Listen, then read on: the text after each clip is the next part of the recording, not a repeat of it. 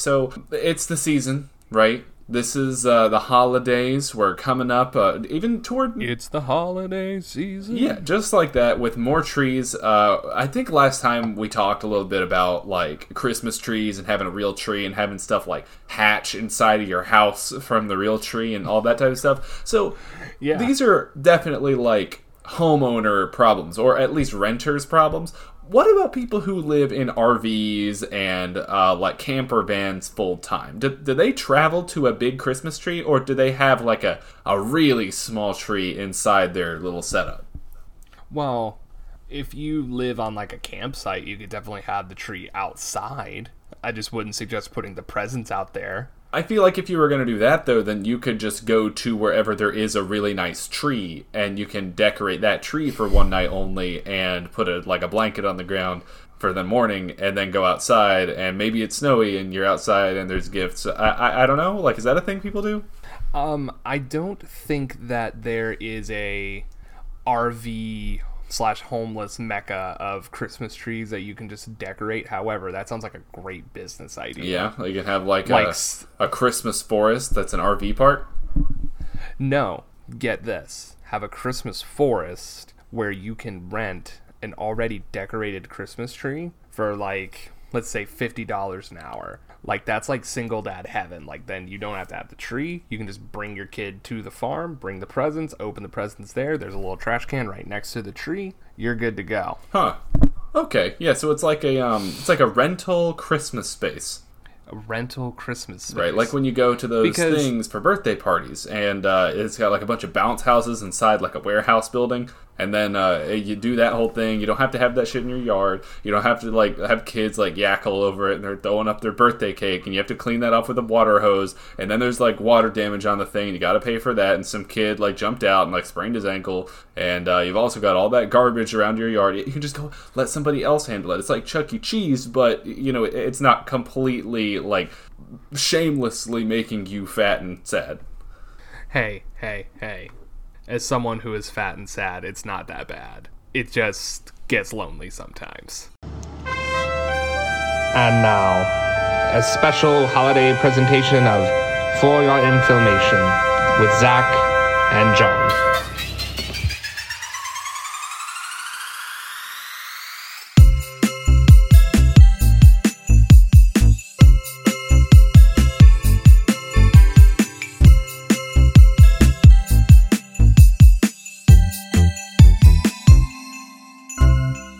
Hey, what's up, and hello, and happy holidays from For Your Information with Zach and John. I'm Zach. And I am John. John. Yeah. There's Black Friday. Yeah.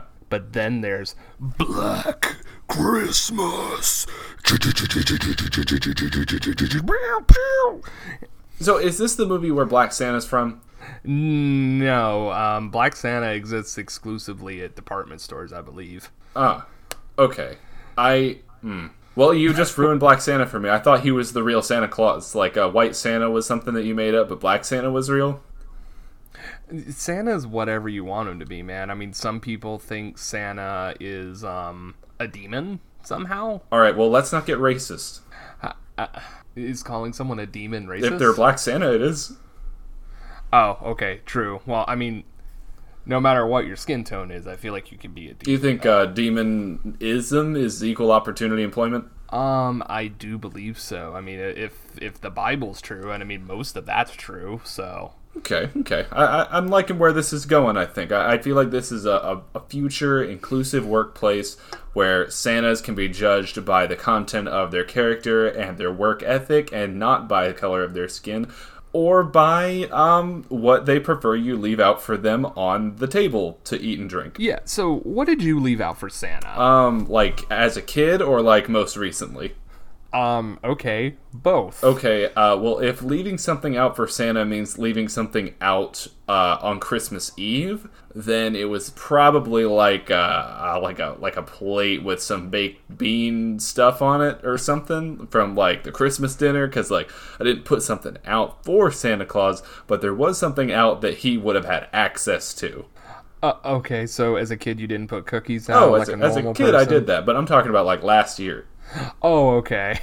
Because practically there's not really a difference between leaving out a dish with some food on it and intentionally leaving out something for Santa Claus. So we're going to dig into a double feature this week. We have Black Christmas from 1974 and we have Black Christmas from 2006.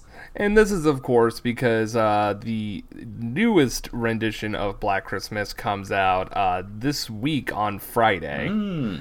And we'll talk a little bit about that, but not much as to we have not seen it. Yeah, so, I mean, it's kind of impossible. It's in the future. Yeah, so I have no idea how good that movie is. This is neither an endorsement nor a call to action. Is this like a sequel that nobody asked for, kind of like Ghostbusters? No, it's definitely a remake. They're taking it in a slightly different direction. When you say slightly different? Well, in this one, they fight back. Oh, so it's like Home Alone, but there's, I don't know, more at stake? I guess. They're like, making Home Alone. I guess so, but, like, probably, like, the first girl gets murdered, and then they all start, like, trying to fight back against the serial killer. Spoiler alert. Yeah. It's a slasher movie. Like they haven't made 15,000 of these. However, this was actually one of the first slasher movies, and it, inspired a lot of the ones that came out after it. This one and Texas Chainsaw Massacre came out in the same year, but then Halloween, which is what started the whole slasher craze, didn't come out until 2 years later, I think. I want to say it was the late 70s, so it was either 60 or 60. It was either 76 or 78. I don't remember which one. Yeah, and that is John Carpenter's Halloween, not Rob Zombie's Halloween. Right, totally different thing. Rob Zombie was a child. Rob Zombie was definitely a little baby. He was, I don't know what Rob Zombie did as a child. I feel like he rode a lot of four-wheelers. Yeah, I could see that. Monster wasn't a thing yet. They just had a black coffee? What did people do back in the day to get crunk? Probably huffed paint. I don't know. You know what? The Ramones did write a whole song about sniffing glue. They did, and it's probably the most wholesome thing that they did to themselves. Sniffing glue? Yeah, probably. It's like when the doctor's like checking off all the stuff that they say they've done, like sniffing glue is just like, you know, like the last thing on that list. He's like, yeah, that's fine, whatever. Do you think there's a tipping point for that type of thing where it's like they compound, so like take something pretty benign, like I don't know, consuming more than 3 alcoholic beverages in one sitting? Okay, so a lot of people do that. That's not something that typically ruins people's lives. Maybe occasional cocaine use. Okay, we're starting to edge a little further out on a limb there. Sniffing glue. Okay, that just seems kind of desperate. I don't know why you didn't try to get something else. What is the straw that breaks the camel's back there? Is it whippets? Like where do we draw the line? What are whippets? That's where you take a can of whipped cream and you just inhale the gas. Guys, heroin is so cheap.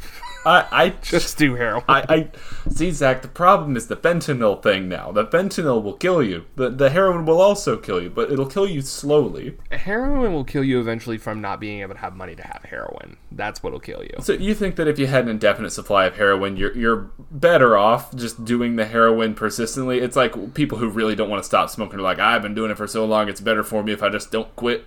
No, I mean, the best thing is to, while we're on that, never start smoking. As a almost 10-year smoker at this point and not happy about it, the best thing to do is to just never start. And the same goes for heroin. Apparently, it's a bitch to kick. Hey, man, I'm happy to say I quit everything except alcohol. You obviously never quit alcohol. Never quit alcohol, and I picked up a rippin' coffee addiction. A rippin' coffee addiction. I never really got into coffee as much. Yeah, well, you know, necessity is the mother of invention, and it's also the mother of my coffee addiction. I don't think it's necessarily a sleep thing. Not always, anyway. At first it was. That was where it really got bad. There was a period of time in my life where I was getting maybe 4 or 5 hours of sleep a night if I was lucky, and I was working really, really hard for a few weeks straight, and I drank hella coffee, and that, first off, made me appreciate the value of actual sleep, and second off, made me appreciate the value of coffee, and so when I can get both, I use both. So you're kind of like swinging a double-edged sword then. Yes. Like literally, not even in like a bad way. It's just like you have a dual lightsaber. Yeah, like a Darth Maul situation. Like on the one end there's sleep and on the other end there's black coffee, and I swing it around and I look like a total jackass. like a javelin that no one asked for. Mm-hmm. Well, why don't we go ahead and get into this movie? We spent an awful lot of time working our way into this. So let's start with Black Christmas, the 1974 version. So this is an interesting thing in that we have three different boots of this. Are you going to call them boots, or are you going to call them remakes, or both? I mean, you can't really reboot a single movie, can you? I mean, you definitely can if you're trying to franchise it, but I don't think the intention is to franchise any of these. I think it's truly, like, the 2006 version in particular is a reimagining, and I think that the new one, having not seen it, but seeing the previews, I think it is also a reimagining. Having watched the 1974 version after the 2006 version, I'm going to call it a defecation. Yeah, the 2006 one is not very good. It's how do I say this? It's the down by 311 of Black Christmas movies. Oh, is it worse than Wicker Man 2006? It is. You know what? It is literally the same concept. It is the exact same thing that happened. I'm so glad you brought that up, because that is the perfect way to describe what happened to this movie. Dude, it's a complete bastardization. But anyway, we will get to that when we get to that. I would love to talk about the 1974 version, because this is one of my favorite Christmas movies. And it is also Steve Martin's favorite Christmas movie. Oh, wow. Fancy that. So this guy's just sitting at home on his couch, probably nude, playing a banjo. Plucking a banjo. Yeah, that's exactly where I was going with this. Clawhammer banjo in hand, eggnog watching this. Yeah. It's so weird, and like the only way that anyone knows that is Olivia Hussey was cast in Roxanne, mm-hmm. which was a Steve Martin movie, and he said, "Oh, you're in one of my favorite movies," and she thought he was talking about the Romeo and Juliet, the 1969 Romeo and Juliet, which, John, you have seen because we watched it in Miss Morgan's lit class. Oh yeah, I remember that. Yeah, so that was Juliet, and then he was like, "No, it's Black Christmas. I've seen it like 27 times," and she was like, "What the fuck is happening?" You know what? That's great though. It's good to get recognized for your lesser known works sometimes, just to know that someone's paying attention. It's like if you do a survey, and one of the questions is, "Mark, answer D," just to show us that you are reading the question. Correct. Right, that's what this is. So, like, if you say, "Oh, you like my work? Oh, what's your favorite one?" and someone says Black Christmas, you're like, okay, they actually know some shit that I did. That's like the answers were A through E, and you wrote in your own answer. Exactly, yeah, just because it said on the top, write your name on the paper and turn it in. My name is Flagagaga. What? You know what? I don't care. I mean, this is not legally binding. Okay, so Black Christmas, 1974, released December 20th, 1974, directed and produced by Bob Clark, who is famous for Porky's, Porky's 2, and A Christmas Story. I guess he has like a Christmas thing going on. Yeah, but what a weird filmography. What an three very different movies. Like, if we're just talking Black Christmas, Porky's, and A Christmas Story, just very different. I haven't seen Porky's. I've heard so much about it, and I just have not gotten around to watching it. I just got around to watching Step Brothers last night. What? Yeah, I literally watched it last night. Okay, well, we won't do a review on that one because I don't think it's really worth doing what we do here on it, but did you like Step Brothers? I thought Step Brothers was pretty good. It's exactly what you think it's going to be. It's just kind of a wacky movie, not like mm-hmm. this at all. No, this one is wacky in a different way, and that is all thanks to a screenplay by Roy Moore. Yes, nothing sells a movie about predating on nubile girls like a name like Roy Moore. Roy Moore. This was like one of his lone screenwriting credits from what I saw. I didn't really see anything like else big in his wheelhouse. If I'm wrong, someone correct me. Mm-hmm.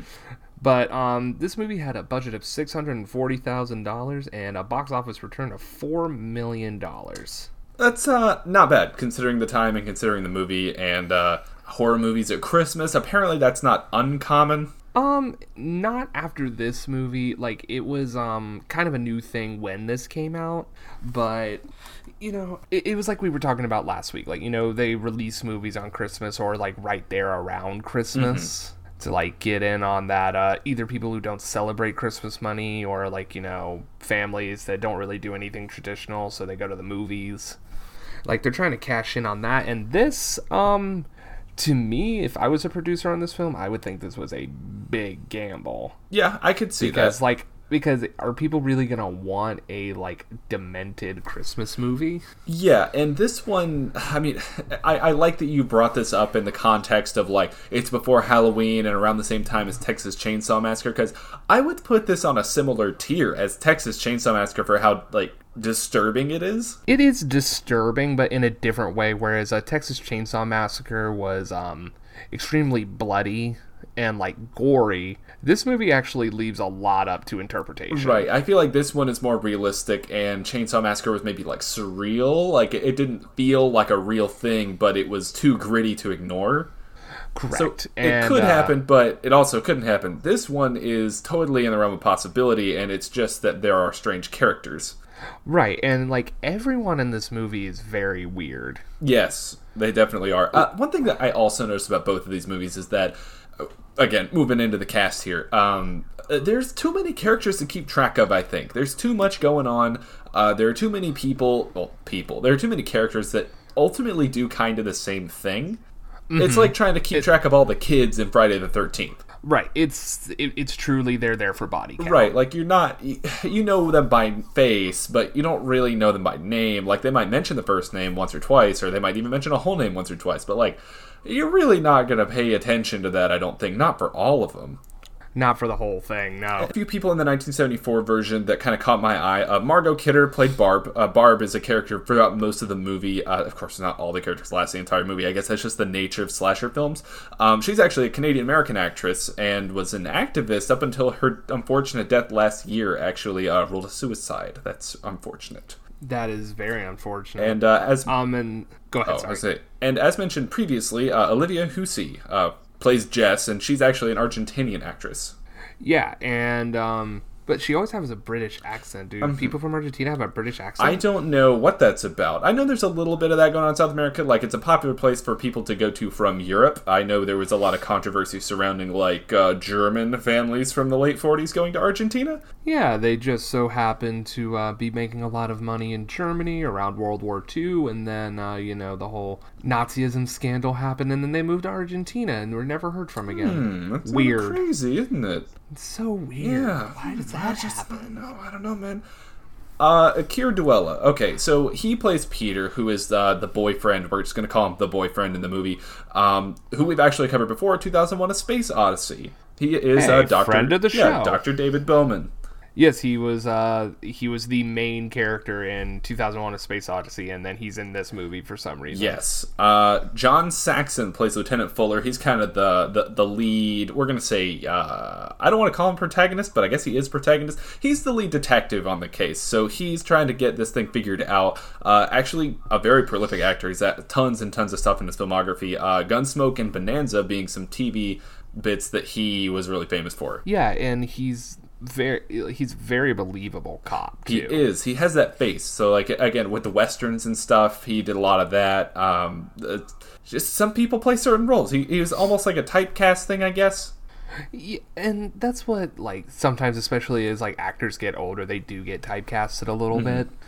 Like, you know, if you're good at playing a cop, you're going to be a cop. Okay, so let's hop into the critical reception. This movie did surprisingly well and has continued to do surprisingly well over time. An IMDb score of 7.2 out of 10. Rotten Tomatoes score 69%. 69. Which I feel like that's really low for this movie. Like, I feel like, because that's like a C. Yeah, I think so, but for a Christmas slasher film, I mean, it's a good one, don't get me wrong. But considering the score that the 2006 version has, it's pretty hot. You know what? That's fair. Now, this is actually regarded as one of the more, like, refined slasher movies of this time period. It balances out, like, the gore and the violence with some more, like, sophisticated horror elements. So, like, true suspense, camera work is very well done. All these things contribute to an atmosphere that really sells the horror part of it. Because, like, it's not necessarily like a Christmas-flavored horror movie, but it kind of is a Christmas-flavored horror movie. It's almost like, you know, Die Hard just so happens to take place on Christmas. Right, that's like a Christmas-flavored action movie. Right. This I would say this is mostly a Christmas-flavored horror movie, because, you know, it's like they're using elements of Christmas, like just around, like as a setting. Right. And there's nothing Christmassy going on. It's not like Santa ends up being the killer at the end or something. Right. But there are much fewer gags in this movie than there were in the 2006 version. The 2006 version having like kills involving Christmas lights and a Christmas cookie plot line, and like it. We'll get to that, but like it there's a lot going on there that did not translate so well. That reimagining part, in my mind, did not go very well. No, it did not. And before we get over there, one more thing that I found interesting was this movie was going to be released on television as Stranger in the House in 1978, but it was pulled after members from the Chi Omega Sisters at FSU begged NBC to pull it because two of their sisters were actually murdered that same week in a very similar way to the movie, and it turns out after the fact that it was Ted Bundy that committed those murders. Yeah, so this is another one of those things that happens sometimes where you have like a release of a movie that coincides with an actual event that just kind of like, are we really going to follow through with this? It's crazy. Like, that's just... Especially, like, a movie that had already come out and it was, like, over. Like, it's going on TV. Like, it's a sanitized version of the movie that already came out.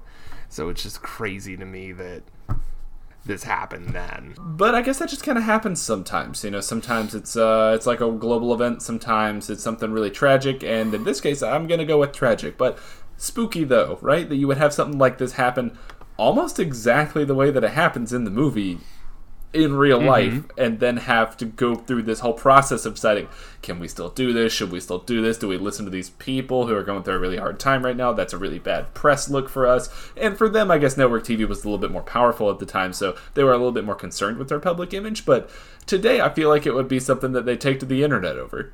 Yeah, they would take it to the internet, and the company wouldn't care. Actually, and I mean, even then, further reading about this, they actually just, they were going to just play an alternative movie for that market in particular, like that state, but then they just ended up pulling it all together, just out of respect. I get it. I think they made the right call. And for a movie, I don't feel like the movie really needed the help. You know, like if it needed to go on TV, they could have waited a little bit. It was already done with. It was 4 years old.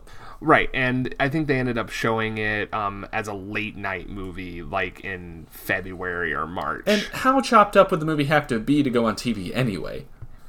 I mean, there's certainly a lot of foul language in this version that I think they would have to clean up. A tremendous amount of foul language. Yeah, especially like this was actually one of the first instances of an American movie using the word cunt. Yeah. And actually, weirdly enough, that had to be edited out of the European version. Huh. But what about the Australian version? Probably that one too, because Jim Jeffries was not a comedian at this time. Oh, yeah. It's in the Australian lexicon. It's an overlooked swear here. I'm not going to say that I'm glad that it is the way that it is, because I don't like the word, but it's an underappreciated swear.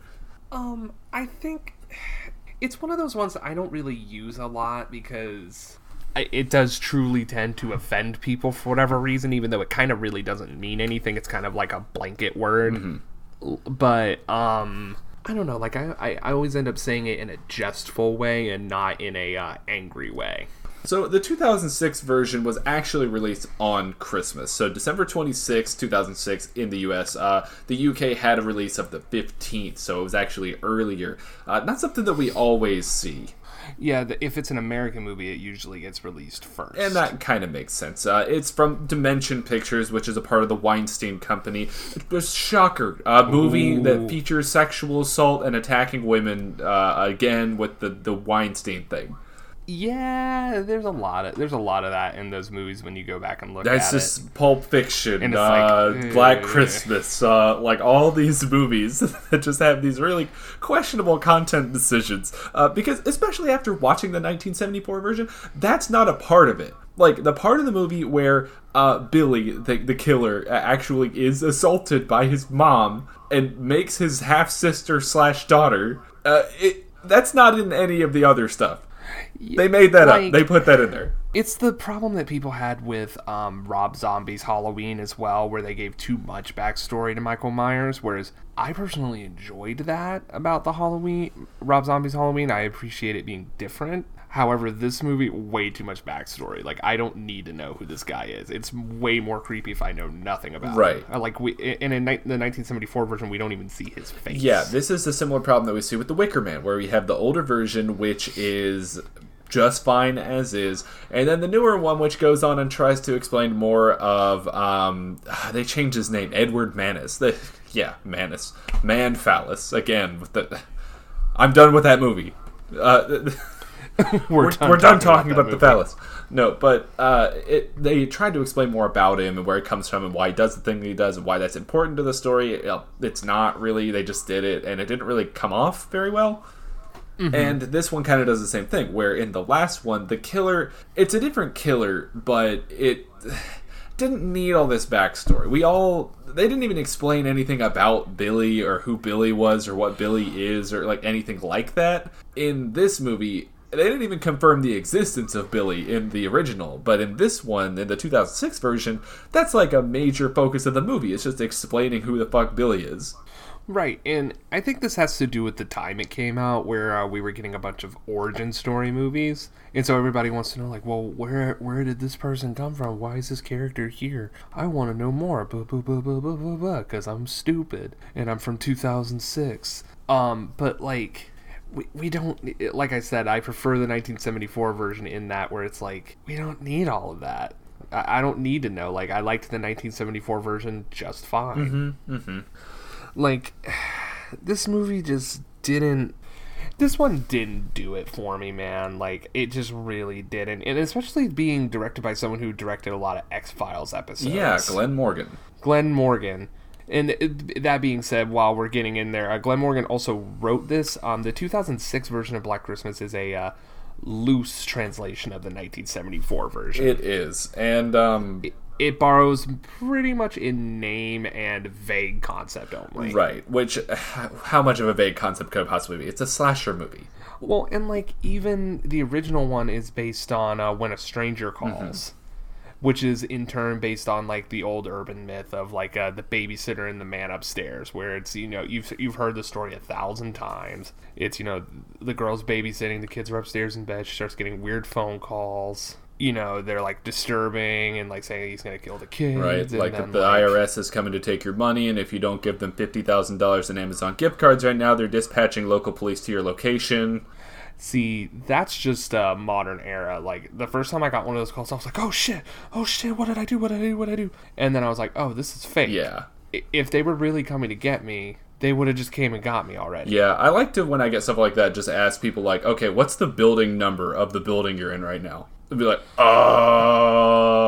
it'd be like, oh yeah, because I'm on Google and I'm looking at the IRS office on here, and that's not it. So what gives? Dude, it's crazy. And then, like, ask them, like, even bigger, like, questions that they should know. You should be like, what's my birthday? Ah, yes, the good old birthday gag. What's my birthday? What's my social? Because if they know your social, you know, then you know that that's out there. A and B, if it is a legit call, they might actually know. Yeah, the IRS doesn't even reach out to people like that anyway. We are off base talking about IRS scams. Hey, tax season's coming up, boy. That's true. I mean, people who run IRS scams got to put presents in the stockings, too. So they're just trying to get all those iTunes gift cards so they can make sure their kids have money to buy the fourth season of South Park from iTunes. Dude, like, I don't even know what I would do with an iTunes gift card. I guess not pay for, like, some of the subscriptions I have on there for a month. That would be cool. Actually, you know what? Yeah, that's what I want. You want iTunes gift cards again? Hell yeah. Like, I don't know. Maybe I have too many subscriptions. Let's come full circle here. The full 10 years. You know, 10 years ago, iTunes gift cards. Now, iTunes gift card. They're useful. You can make a dollar work no matter where that dollar comes from. I guess that's true. So, this movie had a much bigger budget. This one was $9 million versus the $640,000 of the last one. That's even adjusted for inflation, significantly more. And the box office gross was about $21.5 million. So that's a pretty good return on investment. Not quite as much as the last one, because the last one to take, like, we're going to call it roughly $500,000 and turn it into $4 million. So that's like an 8 times over return. And on this one, you're really only looking at a little over twice the budget. Yeah, and I mean, honestly, I think they were lucky to even get that. I think they probably got their money back. They maybe got some money on home video sales. Mm-hmm. And that was probably about it. Yeah, this one has some more recognizable actors, just, I guess, by nature of being a more modern film. So we have Katie Cassidy as Kelly Presley. She's from Taken. We have Michelle Trachtenberg as Melissa. She's actually in Buffy the Vampire Slayer, fun fact. So, again, with these TV tie-ins, we got the X-Files, we got Buffy the Vampire Slayer. I'm feeling like the 2006, mid-2000s era anyway. Like, this is pretty true to spec. This is a general who's who of TV and film at this time. Yeah, we also have Mary Elizabeth Winstead as Heather Fitzgerald, known from Scott Pilgrim vs. the World, among other things. I like her in everything that she's in. Yeah, I really like her. I like her as Ramona Flowers. I could not see anyone else being Ramona Flowers. Definitely did a good one there. Maybe a Shelley Duvall. I would... Like, Shelley Duvall in, like, 2010, or, like, take Scott Pilgrim back and do it in, like, the Shining era Shelley Duvall. Could you imagine setting Scott Pilgrim vs. the World in, like, 1980? Oh, dude. That would be kind of cool, actually, because it's an interesting story that, like, is almost timeless in a sense.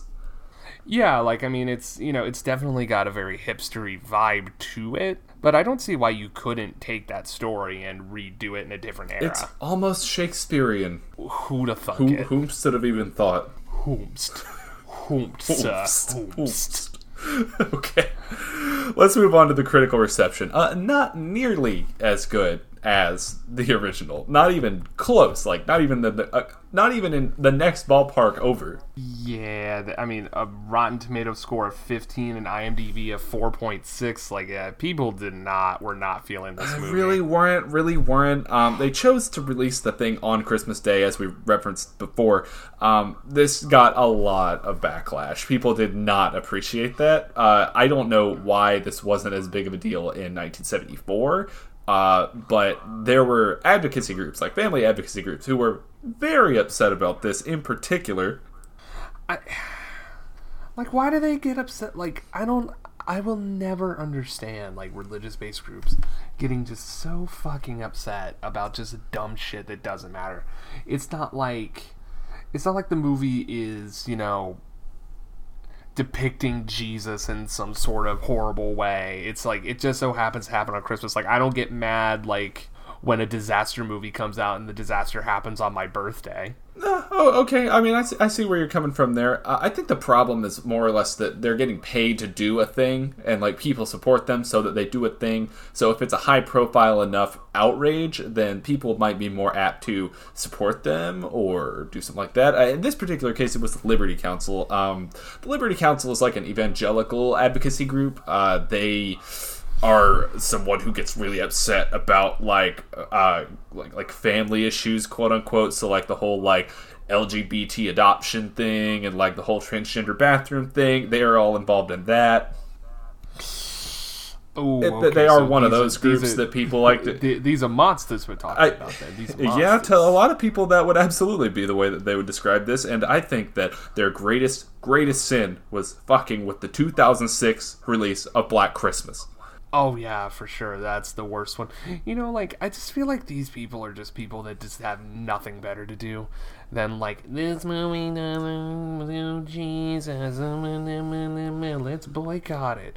And then followed by no one boycotting it because, yeah, you're stupid. Hot takes. I'm so glad that you and your church group didn't go see this movie. Do you think that affects the bottom dollar at all? No, as a matter of fact, if you cause a big enough shitstorm, it's actually free advertising. So I really don't know what it is that you're doing. Yeah, I don't know. It's just a feel-good circle jerk. I guess, like, does it really make you feel any better, though? I don't know. I'm not one of them. I don't think I've ever been associated with anything like that. I'm not really one to get too wrapped around the axle about much of anything.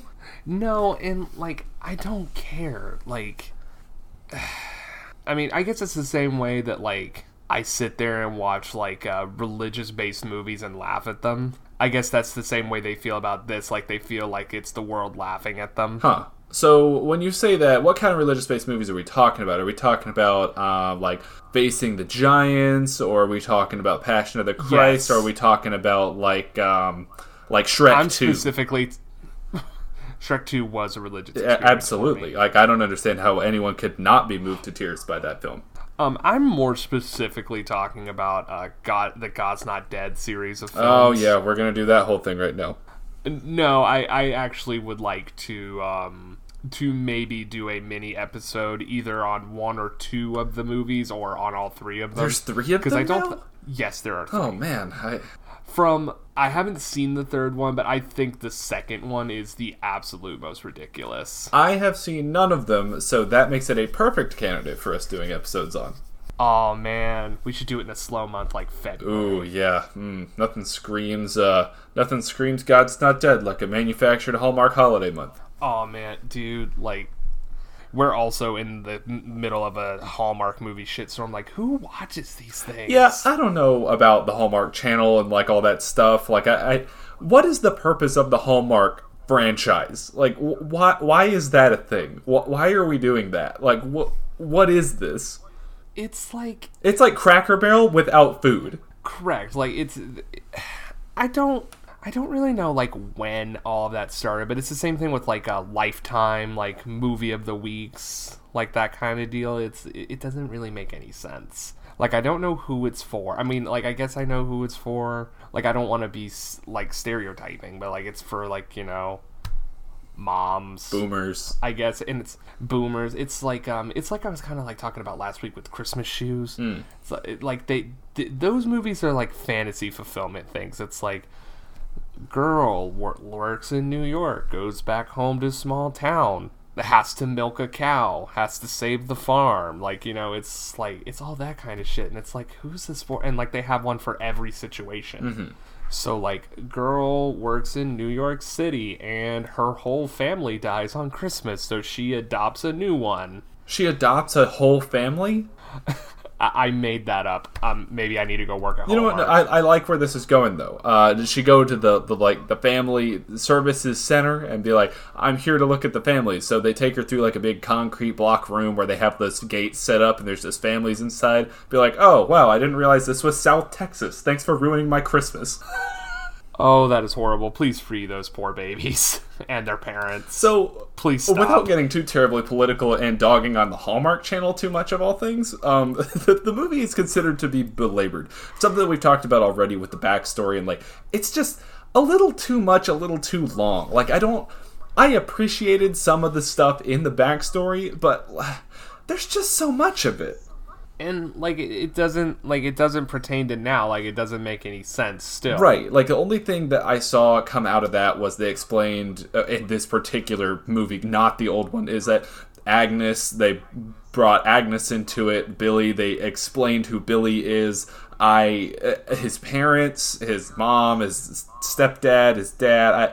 There's a lot that didn't need to happen or could have been summed up in about a 4-minute backstory that ended up taking up about like a quarter of the movie. Right, and it's just, it's unneeded, it's unnecessary. Like, to me, like, I like it when movies stay in the now. Like, whatever you're watching is like, it's happening now. Mm-hmm. And whether that means that like something doesn't get explained or like you kind of have to fill in the blanks yourself as you go along. Like, I like that so much more than, like, them just, like, you know, ham-fisting it over to me. Well, that's exactly what they did in the 1974 version. Exactly. And this movie, it's literally just, like, Billy might as well have had a ham for a hand and just, like, kept hitting himself. I mean, that's basically what happened, I mean, depending on the way you look at it. Correct. So, speaking of, a little backstory into the movie. We haven't really talked about the film at all yet.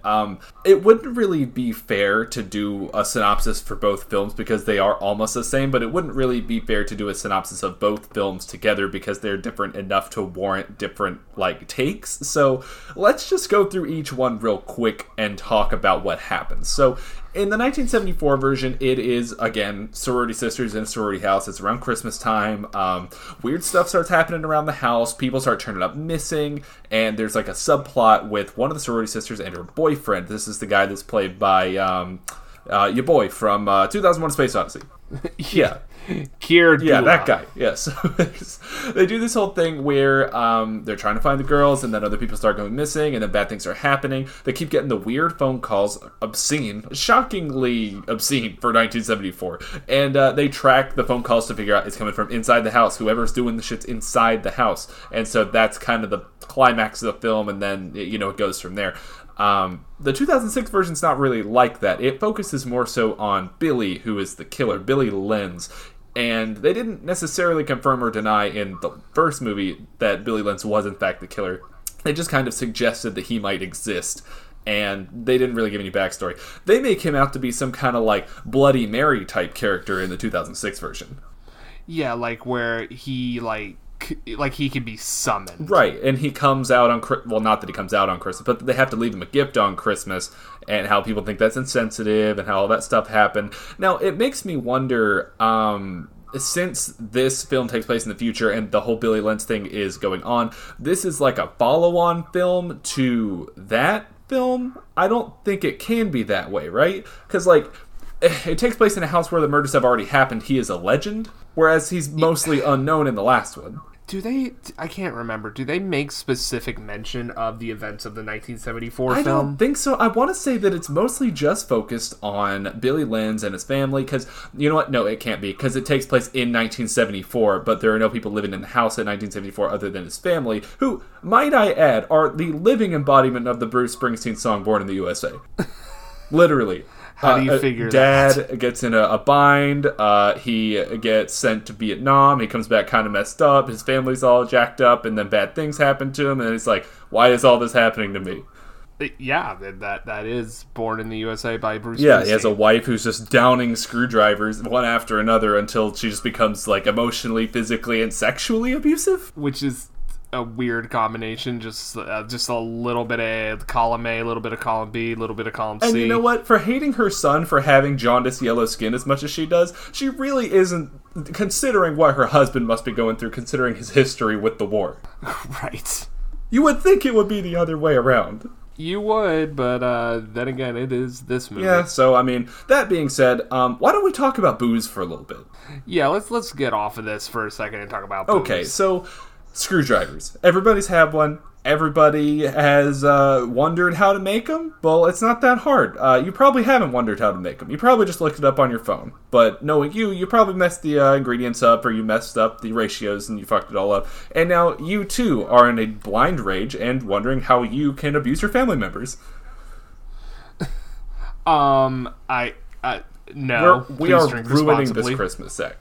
We are ruining this Christmas. Okay, just like all the ones before. Also, what is it with citrus at Christmas time? Why is that a thing? I know citrus is like a wintertime fruit in many cases. I guess because it's sweet and reminds you of your childhood because you drank too much Sprite. Ugh, God, what is it with Sprite? Dude, do you not fuck with Sprite? I like Sprite, but I never pick it. Okay. Hold on. Would you rather have a Sprite or a Fresca? Fresca, 100%. Okay, yeah. Okay, so Fresca. Let's go Fresca. Okay, you know what? We're off base from being off base. Yeah. Okay, so to recap, if you missed anything, you're going to get some orange juice, some vodka. That's it. But the ratio is important. So typically this is done in a 1-3 ratio where you have 1 part vodka, 3 parts orange juice in a glass with ice. That's it. Really simple. You can alter that around to your taste a little bit, but some people still find that the orange juice isn't enough to cover up the I won't say ethanol nature of the vodka, because it's really the only thing you're getting off of it, because it really doesn't have a flavor all its own. It's different if you do a tequila sunrise, which is essentially the exact same drink, substituting tequila for the vodka. Yeah. Yeah. You and I disagree forever on this tequila thing. I don't really like vodka or tequila that much. What about vodka? So, that sounds horrible. That sounds like scotchka. Ugh. Ugh. That doesn't need to exist. So, you take these ingredients, you mix them together, that's it. You put a garnish on it if you want to. I recommend an orange wheel. But if you want to take it up a notch, if you want to do a down by 311 version of the screwdriver, then I've got one for you. Oh, no. So I don't have a special name for this thing because it really is just a screwdriver, but we're going to balance the flavors a little bit. So if you take an ounce of vodka, a half ounce of triple sec, 3 ounces of orange juice, and 2 ounces of Mountain Dew Kickstart, and mix those together in a glass with ice, you're going to have a cocktail that's a little bit sweeter to balance out kind of the sourness of the orange juice. Use real orange juice. Don't get, like, the pre-mix, like, Minute Maid concentrate stuff. Get like, the not from concentrate juice. You'll thank yourself later. It's so much better. It's better for you. So can I use Sunny D? If you use Sunny D to make a screwdriver, that is the saddest thing I've ever heard of. But, yeah, it would work. You're better off doing Sunny D and rum, though. Sunny D and rum? Yeah, it's a flavor I just thought up. That's for all you YouTubers who've been in the game since 2008. I don't know whether to be disgusted or impressed. It's a YouTube video that had Vine energy before Vine.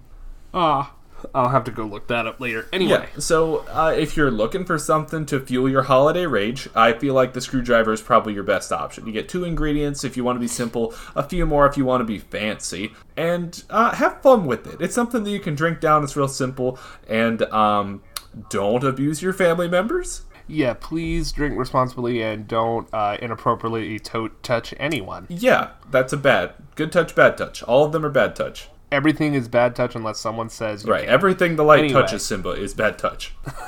Jesus Christ. All right, let's talk about the differences between these movies here. Okay, so for a little bit, like we were talking about before, it really focuses on Billy. They confirm Billy's existence. They give him a backstory. They give him a current story. And they move around a lot more.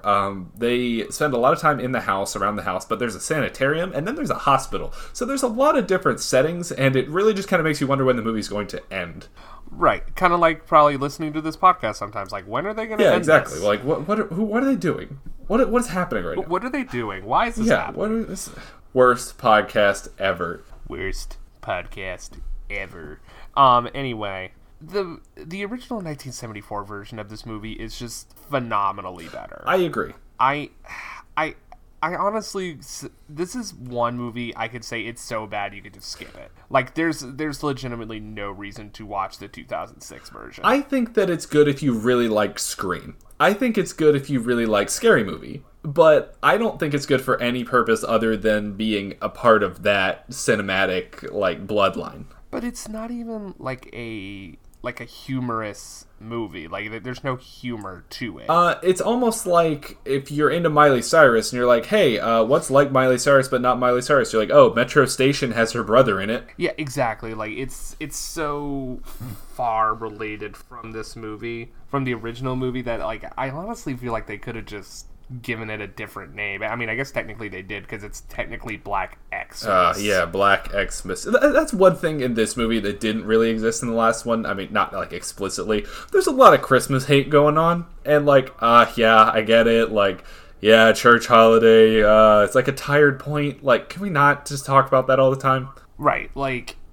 You're either in Christmas for the religious reasons, or you're in it for blatant commercialism. Like, it's one right. Or the other. Don't get mad at people for, like, believing in Christmas. Like, it's a hate crime if you tell someone that Ramadan is stupid. So don't do this. Don't ruin Christmas, like, for people. Celebrate whatever it is you want to celebrate, as long as it doesn't harm other people. Right. As long as you're not throwing a bunch of money at the Liberty Council, I don't think we have a problem here.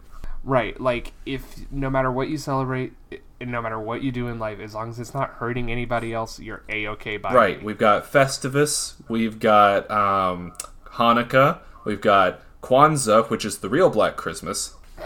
Jesus Christ. You know that holiday was invented in, like, 1968? Yeah, it's one of the more recent holidays. It's like a truly American holiday. True, even though it celebrates things that don't have to do with America, which is very strange. It is the African diaspora.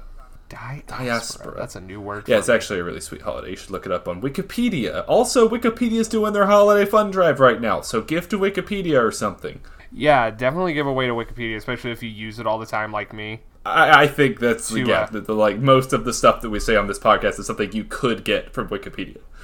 You could get from Wikipedia, you could get from IMDb, you could get from looking at the first 2 pages when you look up a movie on Google. Exactly, but you don't. You want to hang out with us. You want to hang out with us, you want to talk to us, you want to hear what we have to say, even if, like in this episode, there's not much to say because fuck this 2006. Yeah, again, we're kind of off the rails. The kills are a little bit more graphic in this one. I don't think that really comes as a surprise. There's a little bit of nudity in it. I'm kind of surprised that the 70s version didn't have any nudity in it, too. I feel like there was a lot more of that going on back then. Again, with the whole Wicker Man comparison, this is not similar to that. No, it's not. Like, I mean, honestly, like, I kind of like how refined, I guess is the word that they used and that you used earlier. Like, it's more refined, the 1974 version. Like, it almost feels like they know what they're doing, and like it's truly kind of scary. Agreed. There are more complex characters. Peter, for instance, for a while you think he is the killer. They don't actually verify that he isn't the killer, but he has a lot going on. He's kind of a weird character. He has a very complex relationship with Jess, and that is a major plot point that sticks. That makes you care about the characters. And like, I'm not going to say the 2006 version doesn't do that, because the relationship between like the sorority sisters and their family members on the outside, or their relationship to each other, there's a little bit of cringe there, I think, where they talk about like, she has a real sister right here, and it's like a sorority sister. I'm like, yeah, did we need that? Did we need to say that? It's like watching, like, I don't know, like a military movie and be like, my brothers, and then be like, if you know anyone in the military, they're like, everyone around me is a shit sack and I hate them. Exactly. You know, enough people in a room, you're going to hate more of them than I was going to say, cross-section of life. Like, I don't think any real person would say that, so when you look at a group like that and you're like, oh, well, sorority sisters, I mean, that's like a cool thing. Well, I mean, they're just normal people. Or like in the military, just like, oh man, that's what probably like this crazy thing. Well, I mean, they're just normal people with normal people problems. Right, they just so happen to belong to the government. Yeah, exactly, and the sorority sisters belong to Greek life? Dues? Yeah, I don't really know how that way. You've been there. Tell me about Greek life, Zach. How realistic is this depiction of Greek life? It is not. There's, I mean, definitely the drinking and the partying are there. Oh, yeah, like chasing your shot of tequila with red wine. Yeah, which is just... that's just a bitchy move. Like, why would you do that? Like, that sounds like someone who's never drank alcohol before. Like, that's what they would do. Yeah. To be like, oh yeah, I drink alcohol. Speaking of in the 74 version, like the house mother, that's what she is, right? Yeah, like, she's the one that, like, is technically the caretaker of the house. Right, she has these little bottles of what I assume is whiskey just stashed in so many places around that house. Like, I counted, like, 5 different bottles throughout the movie that she just whips out of random places. I think the most interesting one being in the toilet. Yeah, the toilet tank. Just pull that shit right up with a line and be like, haha, mine. I guess she does that to hide it from the girls so that they don't drink it on her. But, wow. What? It's a sorority house. They're already drinking. Right. That's what I'm saying, is so that they don't take... Oh, so she's always got a guaranteed stash. Yeah. That's... She needs a little bit of help, I think. Probably. Yeah, I just... you know what? We're not here to talk about that. We're not here to judge. We're not here to judge the dead. Exactly. Spoiler alert. Yeah, so even if they are only dead on the screen... Even if they are only dead on screen, they are still the dead, and we still respect them. Right. So... as far as like the finales of the movies goes, like the ends of the movies, there's a survivor in both movies. Different characters, different situations, different reasons for situations. Yeah, different like reasons for relating to them. I don't really see any parallels there. No, like in the finales of these movies? Yeah, because there's one survivor in the 2006 version, and there's really one survivor in the 74 version. Even though it's not really confirmed, it's kind of left open to interpretation, like maybe she got murdered. Yeah, by the way, worst crime scene work of all time. Oh, yeah, like, who just leaves her in the house? Yeah, there's literally a blood-covered mattress in the next room over. No one decided to mark that off. Nobody decided to cover that with anything. No one decided to take that in for evidence. They just leave the house there. They clearly didn't sweep it thoroughly enough. There is so much going on here that's an absolute no. This is like an O.J. Simpson thing waiting to happen. Just like so mismanaged. You are mismanaging this crime scene, sir. I just, like, again, not to be that guy again. Not to just go on about the stuff nobody cares about. I care. I'm glad you care. It's convenient that you're here doing this podcast with me because you care. I'm here to care when no one else does, especially, like, our wives and girlfriends who just absolutely do not care what we talk about. You know movies. What, man? That's fine. We're just, like, taking this one episode at a time. Our first double feature, I think, is going great. Correct. And I think that's about it. I don't think there's a lot to talk about between the two. The 74 version is definitively better.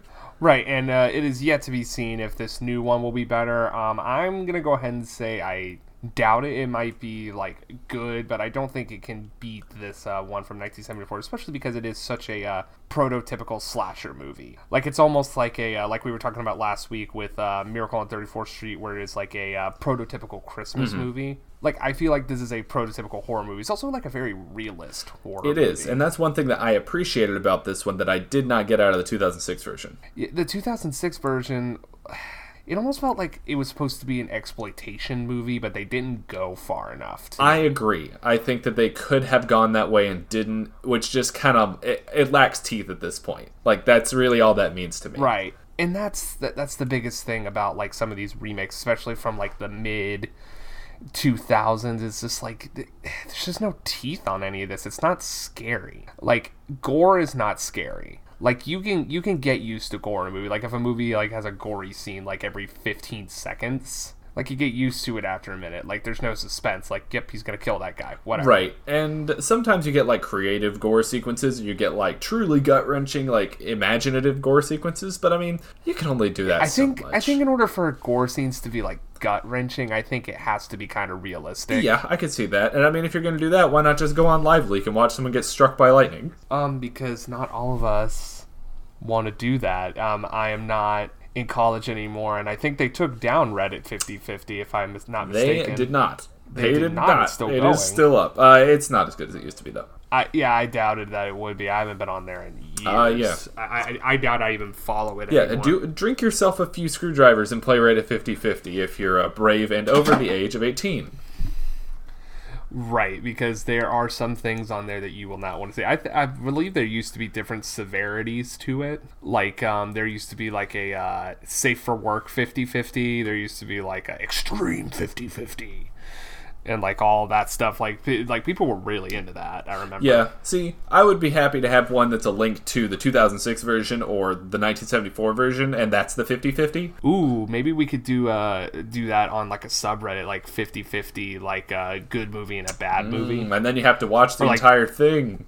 Yeah, like a good scene or a bad scene. Okay, yeah, no, that's actually a pretty fun little internet game there. Well, I think that this is a good installment into our Christmas series. I'm so glad that we covered this movie. It was fun to watch. It was good to get back into the horror. It was good, just like soaking back in. Just soaking it back up into the horror bathtub. Yeah. Put my toes in, baby. Oops. Anyway, yeah, this was a fun one. I'm glad that we watched both of them. Well, I'm not really glad that I watched the 2006 version, but I am glad that I rewatched the 1974 version. Also, just in case anyone's wondering, this was recently re-released by Shout Factory in a very nice Blu-ray case. Yeah. That also has a audio commentary on it with the actor who portrayed Billy, being Billy on the audio commentary track, and it's at least interesting for 5 minutes of your time. So could you just play that into the phone when you call someone? I would not. Why is that, Zach? Why would you not do that? Why would you not? Because phones can be traced now, and there are certain crimes that you can commit over the phone now. Not at all like our friends down at the fake IRS building. Those people should be arrested, and they're not, and it's horrible. Yeah, I don't really understand how that's not like a major prosecutable offense. Like, I don't understand why there aren't more people in jail for that. That's not what we're here to talk about. It's because it's untraceable, but we will fight them another day. For this week, for your information, I'm Zach. And I am an enemy to all IRS impersonators, John. John is the Rambo of taking care of those people. Have a good week, guys. Happy holidays. Like the wild thornberries. Yeah. This is me, your average family. We live in a shitmobile. Did you say a shitmobile? Dude, what if you had a car that ran on shit? You would never run out of fuel. Like, if you're on the road trip, like, everyone just eats, like, super grody foods, and that way, like, you just keep going. I think the thing that you would have to do there is to harvest the, like, fuel capability from the shit. You would have to have, like, a big repository, and you would have to collect the methane gas that comes off of the decomposing shit. And you can burn that methane gas for sure. So what you're telling me is it's not technically a shitmobile, it's a Jenka-mobile. Yeah, actually, you're 100% on the nose with that. It is Jenkum that you're fueling your car with.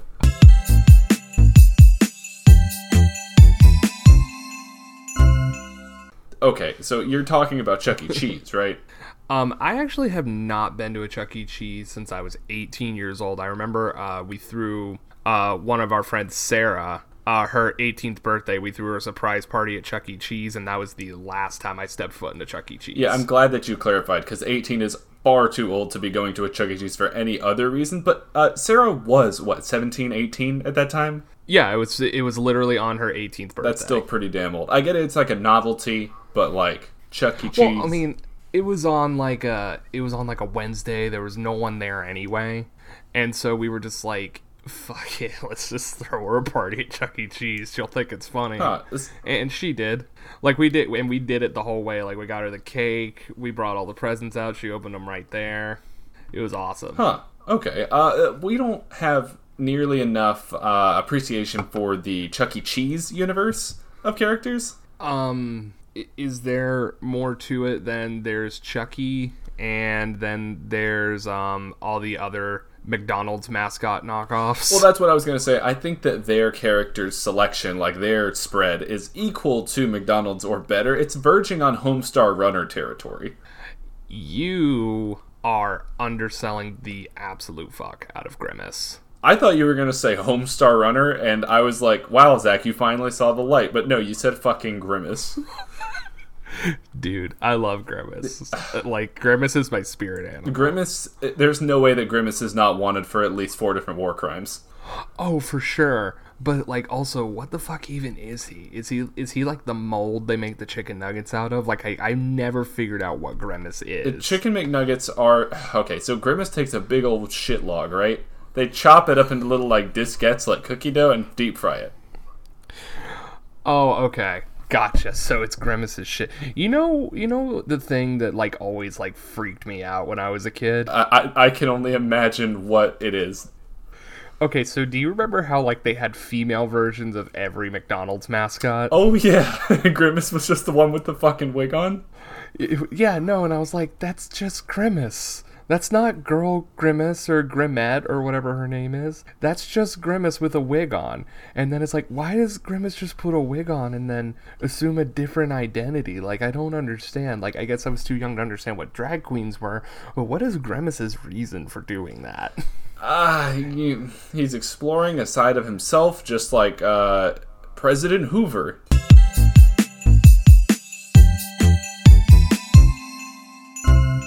You miss all the shots you don't take, but the shots that you miss and take, you are shooting at a target that you may not know what is behind it. That'll be good for some end outtakes.